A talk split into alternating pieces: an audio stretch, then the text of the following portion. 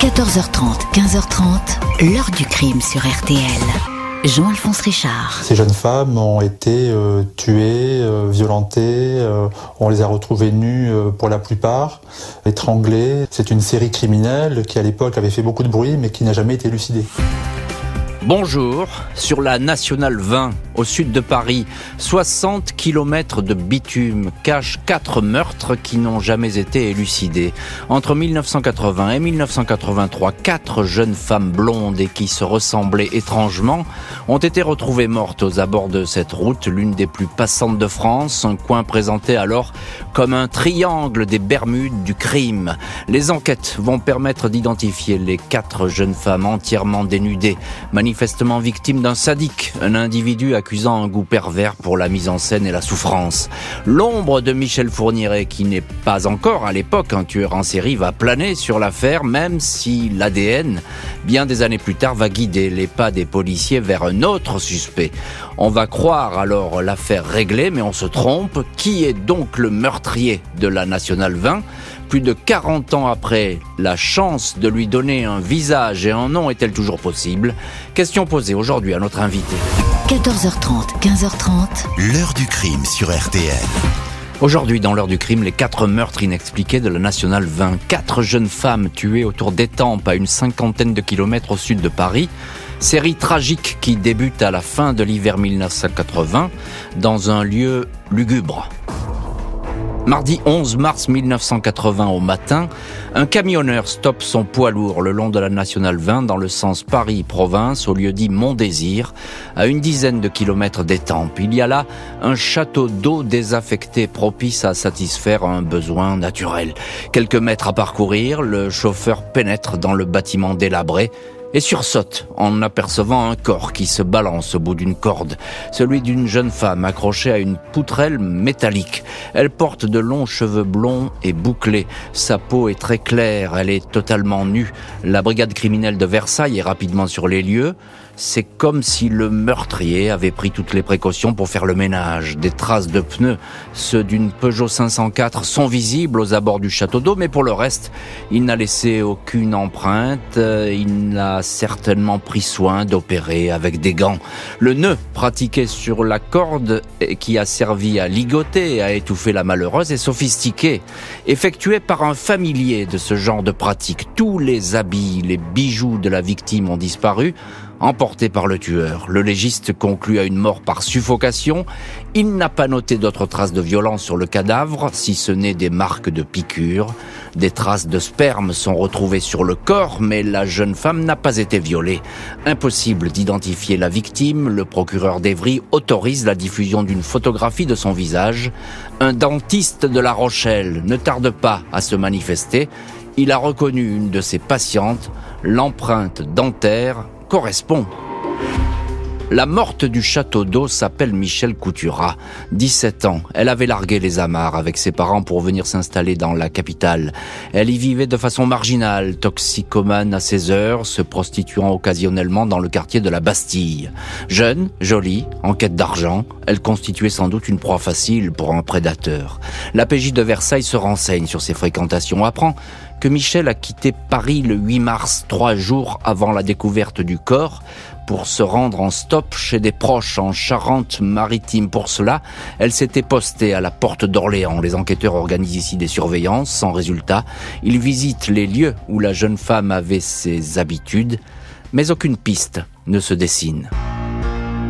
Jeudi 25 décembre 1980, neuf mois après le meurtre de Michel Coutura, un garçon de 15 ans qui arpente un terrain en friche à Rougemont, tout près des Tempes, tombe sur un corps dissimulé sous une bâche.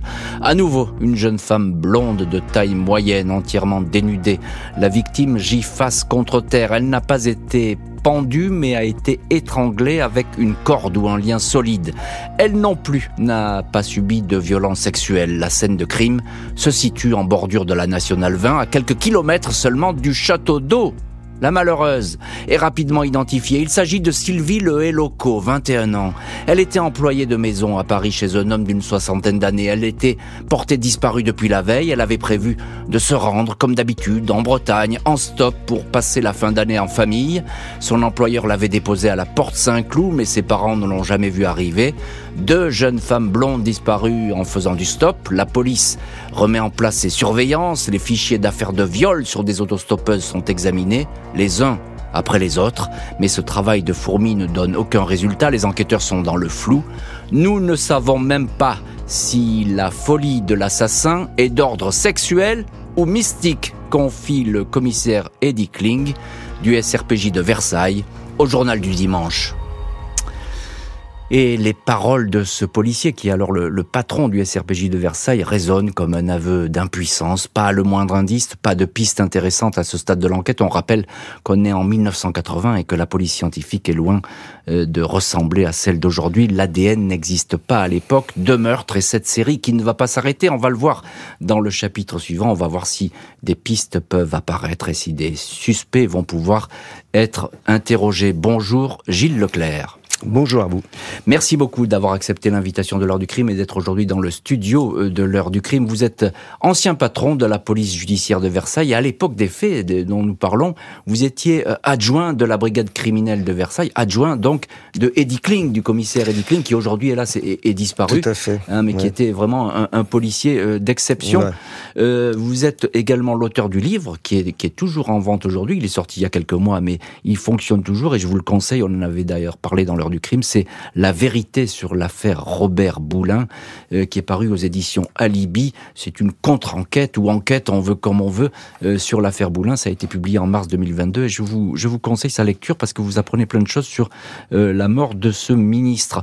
pour l'instant, nous sommes à ces deux scènes de crime qui peuvent être fatalement rapprochées parce que toutes les deux, elles se ressemblent étrangement, même si les deux victimes, ben, dans leur vie, elles n'ont rien à mmh. voir.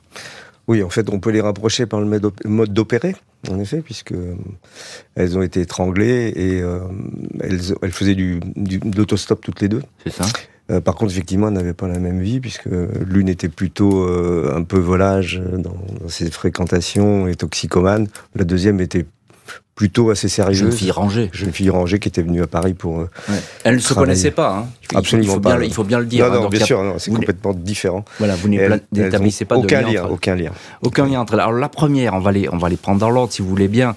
Euh, Gilles Leclerc. Euh, la première, la pendaison de Michel Coutura. Euh, alors la scène, elle est épouvantable. Hein, c'est un vrai choc. vous étiez sur place, vous, à, à ce moment-là. Ça laisse penser presque à un rituel? Oui, enfin disons que la, la, la, pendaison et surtout le, la manière de, de, enfin le lieu où elle a été pendue. Le château d'eau. Le château d'eau était quand même assez glauque et ça pouvait effectivement légèrement faire penser à quelque chose de mystique. Mais euh, bon, parce que au début on était un petit peu dans le vent, on l'a été longtemps d'ailleurs malheureusement, mais euh, bon, c'était une réflexion qu'on s'était faite. Euh, après, on s'est aperçu avec la série qu'on a qu'on a eu, qui qui s'en est suivi, que c'était sans doute pas ça. Mmh. Dans les deux cas ce qui est frappant, les habits ont disparu. Oui, alors c'est bon, c'est une manière. Alors il y a plusieurs possibilités. D'abord, souvent les serial killers aiment bien le fétichisme et gardent euh, les vêtements ou les bijoux ou les, les objets qui appartiennent à leur victime. Mais c'est aussi une manière de retarder une identification. Euh, et puis, bon, ah, c'est peut-être aussi une manière de montrer que c'est un prédateur sexuel, parce que bon, il y avait quand même, malgré tout, euh, vous avez parlé qu'il n'y avait pas de, de viol, on n'en est, pas sûr à 100%. On n'en est pas sûr, mais les, les, légistes, ils établissent pas vraiment. Non, alors, effectivement, on pense qu'il y a eu une relation sexuelle, en tout cas, euh, pour la première, pour la petite couture, parce qu'il y avait du sperme sur le, sur le corps. Sur le corps. la deuxième, elle n'a rien. Elles n'ont pas été violées, effectivement. Et bon, pour la suite, on en reparlera plus Mais après, il y a peut-être une mise en scène sexuelle aussi, hein, c'est ça. Voilà, c'est ça. Mais bon, en tout cas, on, on, a la conviction à ce moment-là qu'on a, on a affaire à un prédateur. Comment vous faites euh, Parce que là, on est euh, à l'époque, il n'y a pas les fichiers qui sont croisés. Ah évidemment, on parle pas encore de l'ADN parce que ça viendra bien plus tard. Mais il n'y a, a, pas de, de fichiers. Comment, comment vous faites pour essayer? Alors, il y a quelque chose de très marrant et vous l'avez écrit dans, dans, un bouquin sur cette mmh. affaire de, la Nationale 20. Il y a quelque chose de très marrant, c'est que vous dites. Euh, ben, on procède comme on procède à l'époque, c'est-à-dire qu'on va faire des, on va se poster au point où les filles faisaient du stop, c'est ça C'est ça. en fait, euh, on était obligé de privilégier l'humain puisqu'on n'avait pas beaucoup de, de, de, sciences et de, de technologies à notre disposition, à part les empreintes digitales, donc c'était un peu juste. Et donc effectivement, on, on, on travaille, euh, j'allais dire qu'on pouvait même travailler comme comme nos, nos prédécesseurs et nos ancêtres de, des premières brigades mobiles. Hein. C'est-à-dire qu'il fallait privilégier l'humain et donc il fallait trouver des témoins qui euh, euh, pouvaient passer à un endroit ou à un autre et donc être de plus en plus forcément, forcément sur le terrain. Oui, c'est ça. Donc ça veut dire que on se postait, on a fait beaucoup de planques à, à la porte d'Orléans. On, on arrêtait euh, à certaines heures, euh, on faisait des, des, des, barrages pour voir si les gens n'avaient pas vu des, des, choses euh, intéressantes. Et puis ça peut se répéter, par exemple pour civils et locaux, on l'a fait euh, tous les mois, on l'a fait au moment du 24 décembre suivant, en se disant c'est peut-être une personne qui est passée qu'une seule fois, qui aurait pu revoir. Oui, d'habitude, c'est ça, les trajets d'habitude. Donc c'est vraiment de la recherche de témoignages parce qu'on était euh, malheureusement sans témoin. Sans témoin. Et, et, dans la pire des configurations, j'ai envie de dire, Gilles Leclerc, parce que la Nationale 20, euh, même à l'époque, elle est très très passante. Bah, elle était très très hein, passante. Voilà, c'est une, une, artère euh, qui est complètement euh, et effectivement personne ne voit rien sur cette route. On peut s'arrêter, mais enfin on va faire attention à toutes les ah voitures qui sont garées. Des camions, des, des, kilomètres de camions. D'ailleurs, on pensait même aussi à un éventuel crime d'un camionneur étranger, parce que bon, ce sont des, des, axes qui sont également, enfin, qui étaient utilisés à l'époque, surtout pour le, le nord de, de l'Europe. Hmm. Qu'est-ce que vous vous dites, Gilles Leclerc, avec euh, votre patron, Eddie Kling, puis avec l'équipe du SRPJ hmm. de Versailles, parce que vous vraiment vous êtes sur le coup, il y a déjà deux meurtres à ce moment-là. Bah, vous dites quoi? Il va recommencer? Bah malheureusement, on y pense, oui, on y songe forcément. Hein. Quand on a deux affaires comme ça qui se ressemblent euh, et qui sont dans un dans un périmètre à peu près identique, donc près des tempes, euh, il est certain qu'on se dit qu'on n'est pas à l'abri d'en avoir un troisième. c'est ça, parce que vous, voilà, euh, le gars, il est sur sa lancée finalement. Hein. Voilà. Alors on a fait aussi évidemment des grandes des recherches avec les SRPJ pour voir s'il n'y avait pas des affaires similaires qui pouvaient se qui pouvaient se ressembler. On avait une affaire à Châteauneuf-sur-Loire, une dame euh, qui a, enfin une jeune femme qui avait été aussi pendue à un arbre, donc c'est un petit peu dans le sud d'Orléans, euh, exactement dans les mêmes conditions qu'on a retrouvé non violée aussi nu et pendu à un arbre. Ah, c'est troublant. Voilà, donc on avait aussi travaillé sur ces dossiers-là, mais ils n'avaient rien non plus. La PJ d'Orléans n'avait aucune euh, piste. Les craintes euh, des policiers vont se vérifier car cette série de meurtres de femmes n'était effectivement pas terminée. Mercredi 14 juillet 1982, des touristes qui ont stoppé leur camping-car en bordure de la Nationale 20 à hauteur du petit aérodrome de Mont-Désir font quelques pas dans l'herbe mais ne vont pas plus loin. Il y a là un corps nu, recroquevillé, posé sans être caché à quelques mètres d'un chemin de terre. Une jeune femme blonde. L'autopsie ne laisse guère de place au doute, même si le corps a été dégradé par la grosse chaleur de l'été. La victime a été étouffée, elle ne porte pas de traces de coups et n'a pas été violée. Une nouvelle fois, le meurtrier a pris soin d'emporter tous les vêtements dans le but d'éliminer le moindre indice. Il a toutefois oublié une bague fantaisie qui ne porte aucune inscription et qu'on peut acheter, hélas, dans n'importe quel commerce. Il va falloir huit mois au SRPJ de Versailles pour identifier Christine Devauchel, 26 ans, maman d'un petit garçon de 5 ans. Elle gardienne d'immeuble rue Pascal dans le 5e arrondissement à Paris. L'homme avec qui elle vit avait signalé sa disparition. Il indique que le 13 juillet au soir, alors qu'il regardait un match de foot, elle est partie se promener. Elle n'est jamais rentrée. Dans le studio, les policiers trouvent des exemplaires de la revue Détective qui évoque les crimes de la Nationale 20. Le compagnon est connu pour violence, il est placé en garde à vue. Il finit par reconnaître que le 13 juillet au soir, il s'est disputé avec Christine, mais il ne l'a pas tuée. L'homme ment, euh, car euh, sur sa voiture qui aurait été en panne, il s'embrouille sur le déroulé de la soirée. Le juge considère ces indices trop faibles pour une inculpation, il est remis en liberté. Un an plus tard, dimanche 7 août 1983, un agriculteur de Bruyères-le-Châtel, au nord des Tempes, non loin de la Nationale 20, tombe sur un corps à l'entrée de son champ, une jeune femme blonde et nue. Malgré les apparences, la scène de crime diffère quelque peu des trois précédentes. Ici, la malheureuse a été tuée à coups de tournevis ou de poinçon. Elle a été auparavant étranglée, torturée, frappée à coups de pierre. Son meurtrier s'est acharné sur son visage. Malgré des mouchoirs en papier retrouvés autour du corps et qui paraissent souillés de sperme, la victime ne semble pas avoir subi de violence sexuelle. Elle est identifiée comme étant Pascal Lecam, 21 ans, une étudiante bretonne venue passer quelques jours chez sa sœur à Paris. Celle-ci indique que la veille, Pascal est sorti pour aller prendre un verre au pub Saint-Germain, non loin du métro Odéon. Les serveurs reconnaissent la photo de la jeune femme. Ils sont formels. Elle a quitté le pub avec un jeune homme brun qu'ils n'avaient jamais vu. Les enquêteurs vont longtemps planquer autour de l'établissement, mais l'inconnu ne s'y représentera pas. Comme pour Michel, Sylvie et Christine, le cas de Pascal demeure une énigme, aucun témoignage, aucun indice. Mars 1984, après quatre ans de vaines recherches sur l'étrangleur d'étampes ou le tueur de blondes, comme le surnomment les journaux, les enquêteurs s'intéressent à un certain Michel Fourniret. 42 ans. Il n'est pas encore considéré comme un meurtrier, encore moins un tueur en série. Mais le 23 mars, il a agressé une automobiliste à Ormois, à une trentaine de kilomètres de Montdésir, le lieu des deux crimes. Il était armé d'un pistolet et d'une fausse fiole de vitriol. Il a ordonné à la jeune femme de se déshabiller.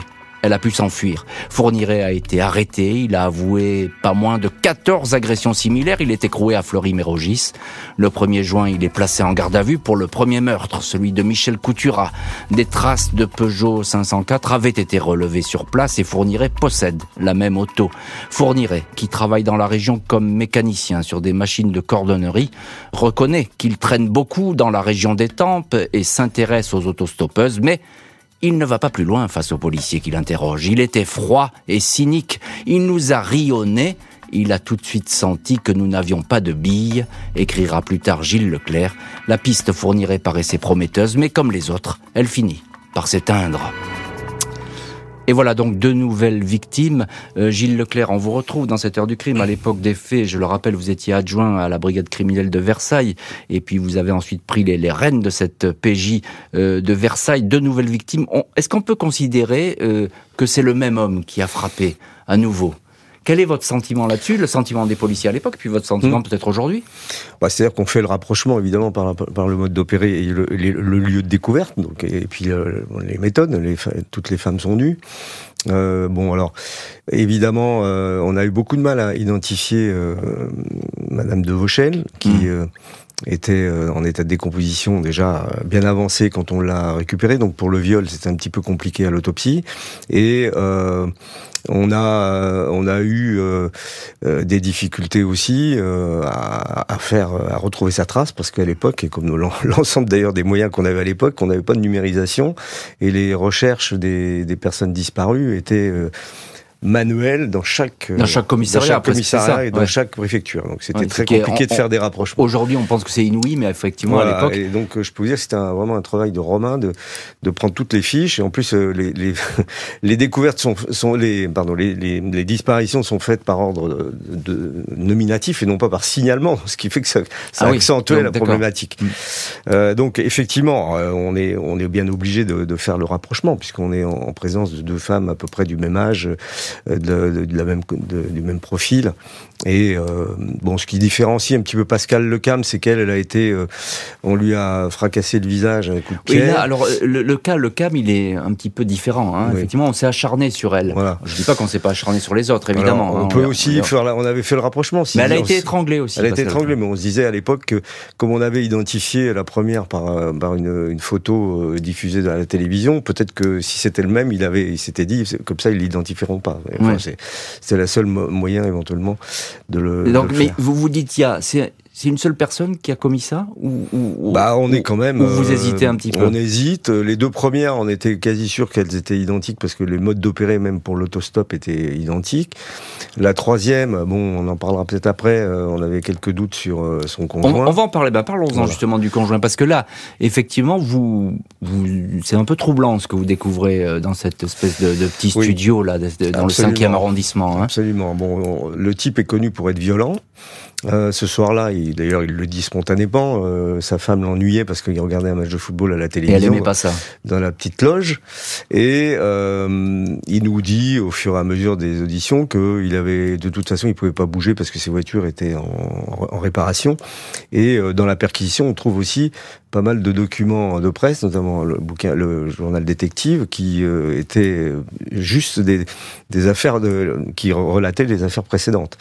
Donc ça nous a quand même un peu interpellé. Bon, il a, on a aussi, euh, en travaillant sur le petit garçon de 5 ans et sur son environnement, euh, des, des, des, témoignages des, des maîtresses de, de, son école qui dit que ce, ce, petit gamin était prostré euh, après les faits et qu'il s'auto-étranglait dans la.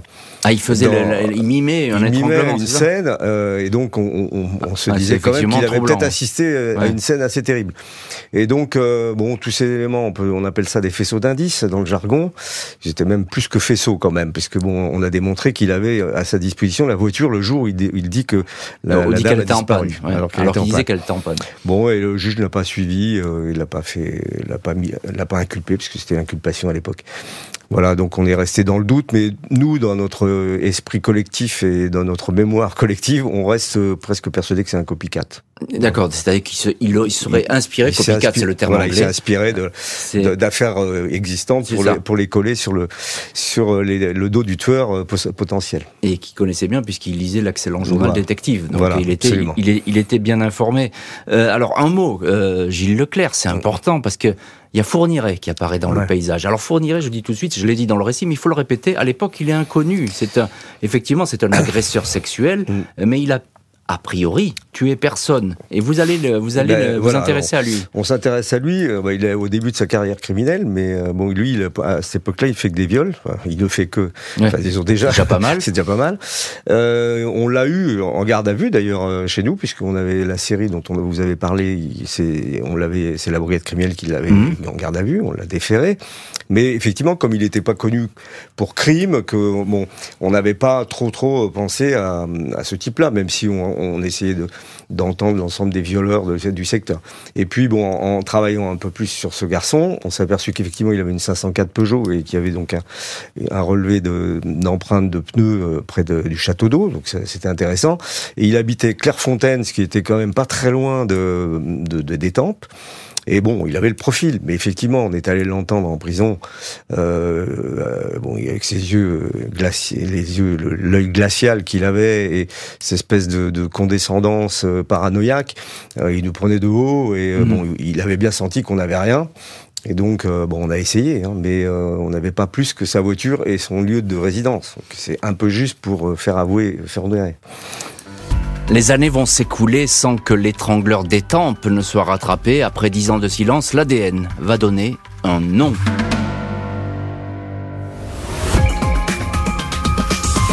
C'est évidemment euh, quelqu'un qui euh, a une, haine contre les femmes, hein, parce que pour euh, tuer de cette manière-là des jeunes femmes qui, ont à peu près tous le même, toutes le même âge, en tout cas la même apparence physique, il exprime sa haine et sa, sa toute puissance au, au travers de ses crimes.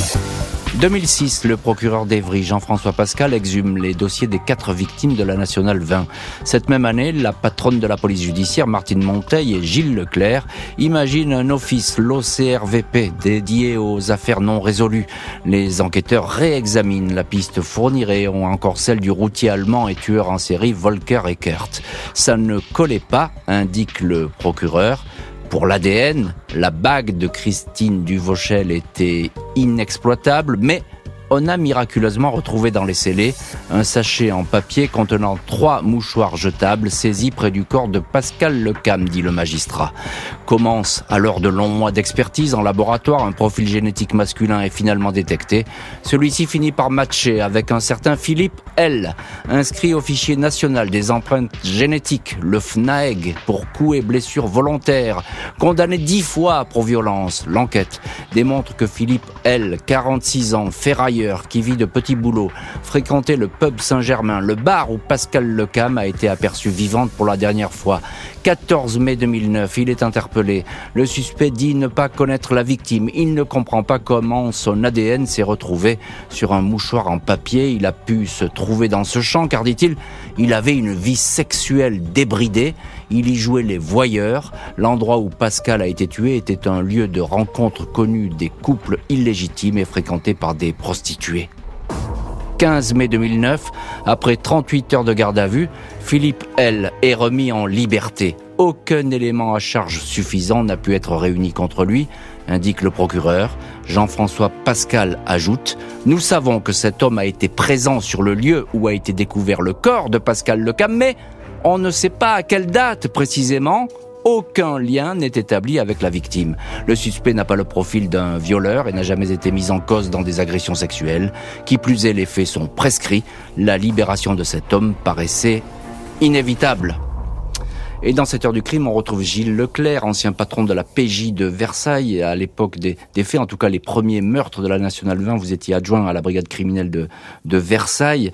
Euh, je précise que vous n'êtes plus en poste lorsque, effectivement, à Versailles, hein, quand tout ça se passe, vous avez créé euh, avec Martine Monteil euh, l'OCRVP, cet office qui va être chargé de, évidemment de se pencher sur les cas non résolus. Mmh. on a l'impression que là, tout de même, la police, eh ben, elle tenait une jolie piste avec cette trace ADN.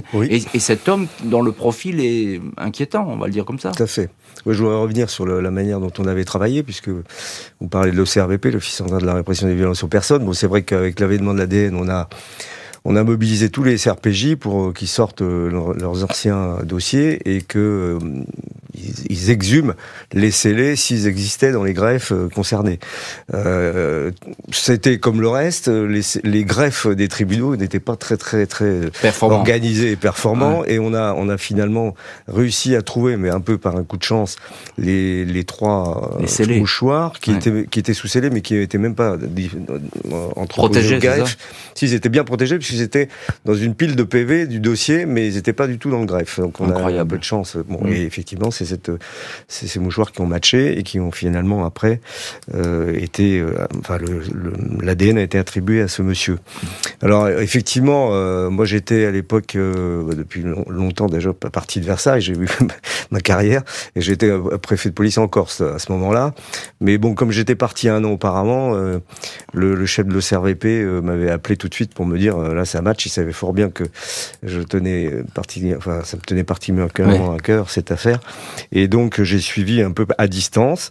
Euh, bon, évidemment, on avait vraiment l'impression qu'on tenait une bonne piste, puisque bon, là, on trouve sur place. Euh, et, et, et, et, là, euh, finalement, le, enfin, le, juge dit, bah, ça peut pas aller plus loin. Alors, on a, on avait deux, deux, problèmes. C'est un, la prescription, qui est quand même ah à l'époque de 10 ans, maintenant elle est de 20 ans.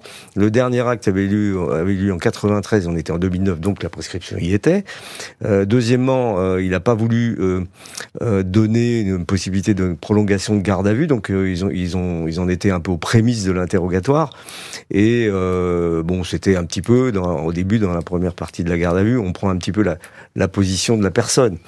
On avait aussi euh, un, élément très important c'était le, les pneus d'une Renault 8 Gordini qu'il avait à l'époque et donc on avait une empreinte. Et ah, vous aviez cette empreinte en plus sur place. Ah oui, d'accord. Et euh, bon, ils ont travaillé sur euh, la météo.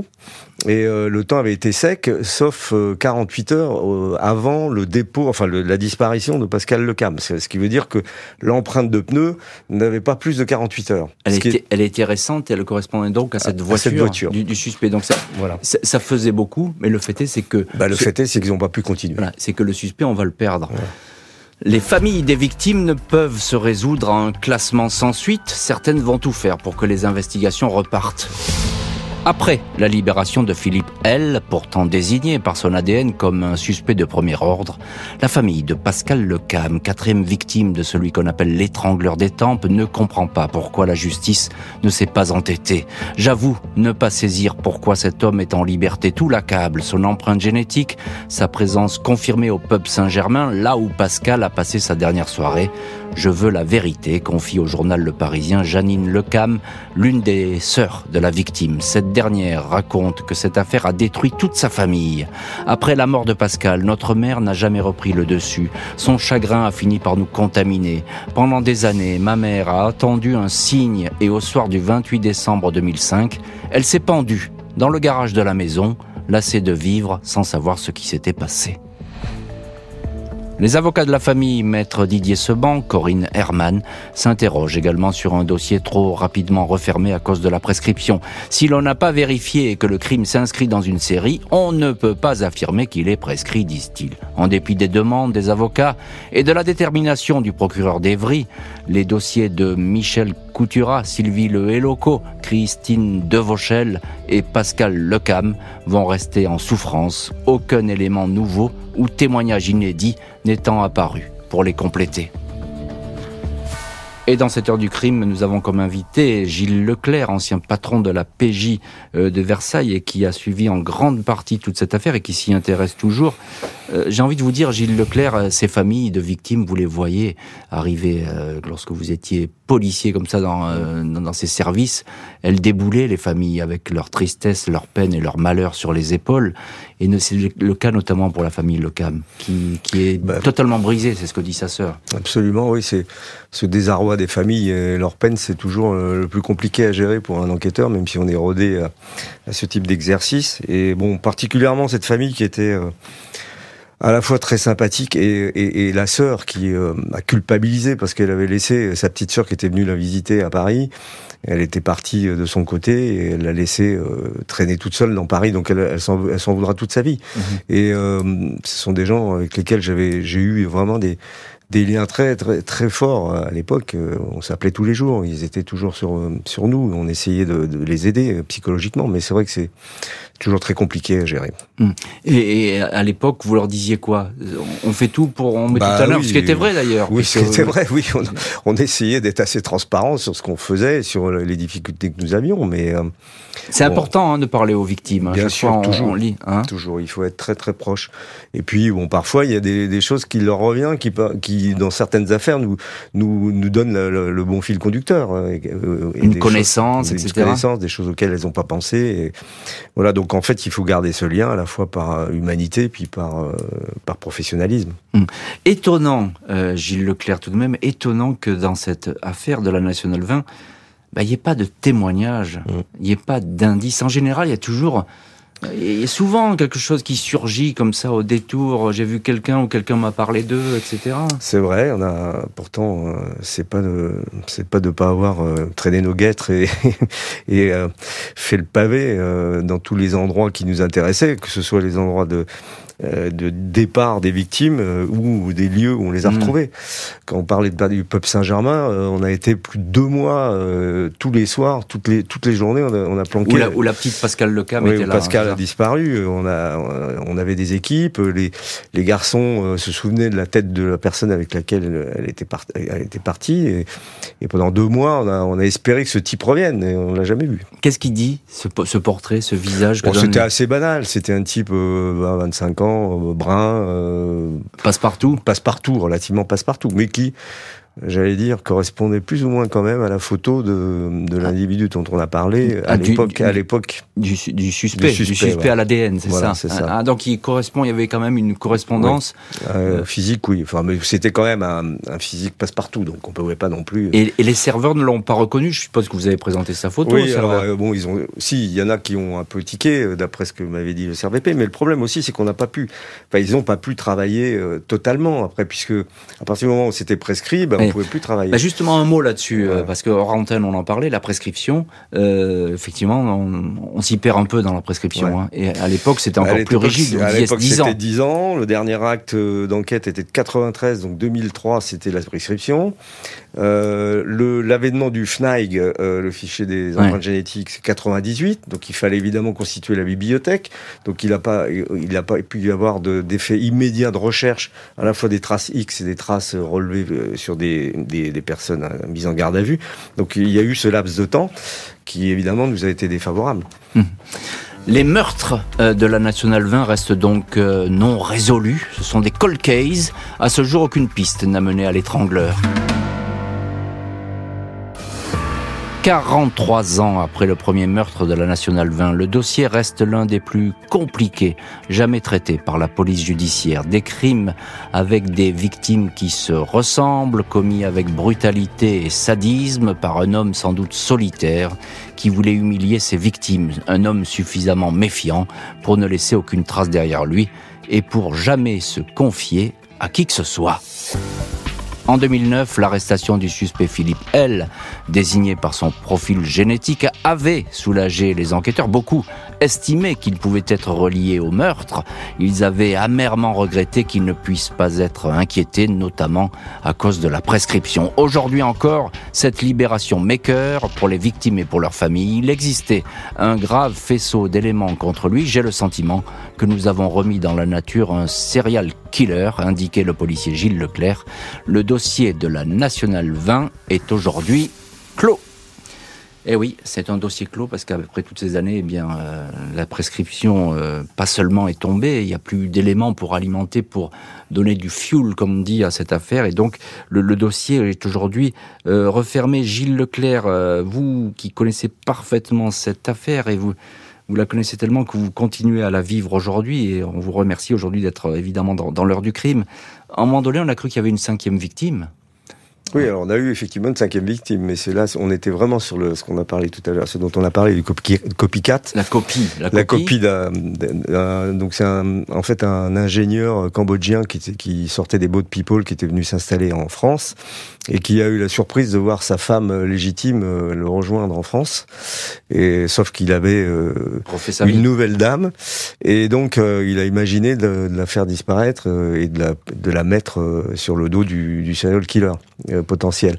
Et donc il a organisé tout un stratagème en mettant ses papiers dans une boîte à lettres à la gare du Nord, en allant déclarer sa disparition et ensuite en la transportant, après l'avoir étranglée, la transportant devant le château d'eau. Ah oui, il se trouve, euh, voilà, on était bien. Et donc euh, il se trouve que un garagiste qui habitait dans le coin avec son fils est, passé par là et a vu la voiture stationnée et a pris le numéro d'immatriculation parce que la population des temples et des régions était quand même très sensibilisée à ce. Et oui, parce que ça venait après évidemment toute la série des quatre, des quatre meurtres. C'était en 82. Voilà. Et, et, donc lui, il a été arrêté. Il a été arrêté hein. évidemment parce que là, avec le numéro d'immatriculation, on a quand même, on a quand même eu une bonne piste qui s'est révélée être la bonne. Il a avoué, etc. Et c'est un témoignage qui a manqué avant. Ce ben témoignage, par exemple, de ce garagiste, effectivement, il était au fait de qu'il y avait quelqu'un qui rôdait dans le coin, donc on surveillait, on commençait à se surveiller euh, les, uns euh, les autres. Je le disais, Gilles Leclerc, euh, vous, vous la vivez vraiment encore cette affaire aujourd'hui, mm. hein, parce que euh, j'allais dire c'est un échec pour la police judiciaire entre guillemets, parce qu'effectivement quand on trouve pas euh, ça, la solution, c'est toujours un échec. Mais... Bien sûr, en fait, on dit souvent tous, hein, les policiers de la CRIB ou les policiers en général, quand on sort pas les affaires, on, on le considère comme un échec. Et, euh, et on se demande si on n'a pas oublié quelque chose, si on n'a pas fait des choses. Et donc, on, et évidemment, collectivement, on, on a tous travaillé ensemble pour essayer de, de trouver des pistes qu'on n'aurait pas pu euh, mettre en application, mmh. chercher, trouver.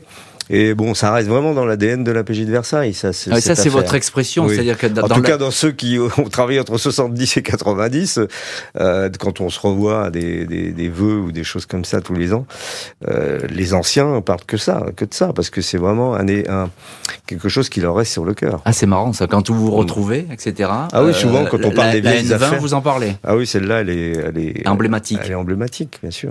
Euh, que, si on avait, si vous aviez raté quelque chose dans ce dossier, Qu'est-ce que vous auriez pu rater? Parce que vous avez dû la refaire dix fois dans votre tête, l'enquête, cent fois, mille bah fois. Oui, euh, bah on a.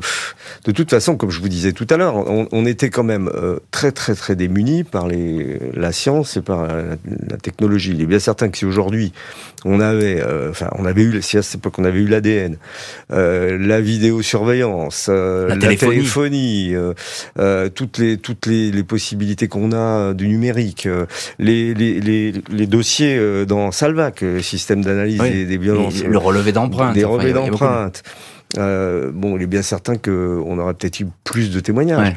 Ouais. Et, et, puis, euh, bah j'allais dire presque aussi, euh, la civilisation des réseaux sociaux, parfois, ça aide aussi, parce que ça diffuse, il y a des témoignages il faut spontanés, trier, mais enfin... il faut trier, mais ça, ça peut amener des, des témoignages spontanés. Donc, et puis bon, on n'avait pas non plus Euh, la coopération internationale, on a, des, on a des fichiers européens avec Europol qui font des, rapprochements parce que pourquoi pas un étranger aussi. Ben, on, parlait tout à l'heure du routier Volker Eckert qui a écumé, qui est un tueur en série. Hein. On avait fait une heure du crime là-dessus. Effectivement, ça permettait de remonter à l'étranger. Donc bon, oui, il y a eu des tournants. on a sûrement raté quelque chose. On n'a pas eu mm. bon témoin en tout cas. Est-ce qu'on peut juste, c'est le dernier mot, affaire close, je disais. Qu'est-ce qui pourrait la relancer? Un énorme rebondissement, un bah, témoignage, un testament? Oui, alors c'est ça, oui, mais bon, tout est prescrit. Ça, c'est la, réalité de la de la chose. Ensuite, euh, bon, la seule chose qu'on pourrait faire, c'est réouvrir sur des, des, faits existants pouvant être liés par le mode d'opérer. C'est un petit peu la jurisprudence Émile Louis, etc. Mm-hmm. C'est la seule chose, je pense, qu'on puisse avoir pour avoir un rebondissement euh, pénal. Un rebondissement pénal que vous attendez depuis toutes ces années, ben, Gilles Leclerc. On bien avoir la vérité. Voilà. Gilles Leclerc, euh, je rappelle votre dernier livre, La vérité sur l'affaire Robert Boulin aux éditions Alibi, euh, qui est toujours évidemment en librairie. Merci d'avoir été l'invité de l'heure du crime. Merci à l'équipe de l'émission, Justine Vignot, Marie Bossard à la préparation, Boris Pirédu était à la réalisation. L'heure du crime, présenté par Jean-Alphonse Richard sur RTL.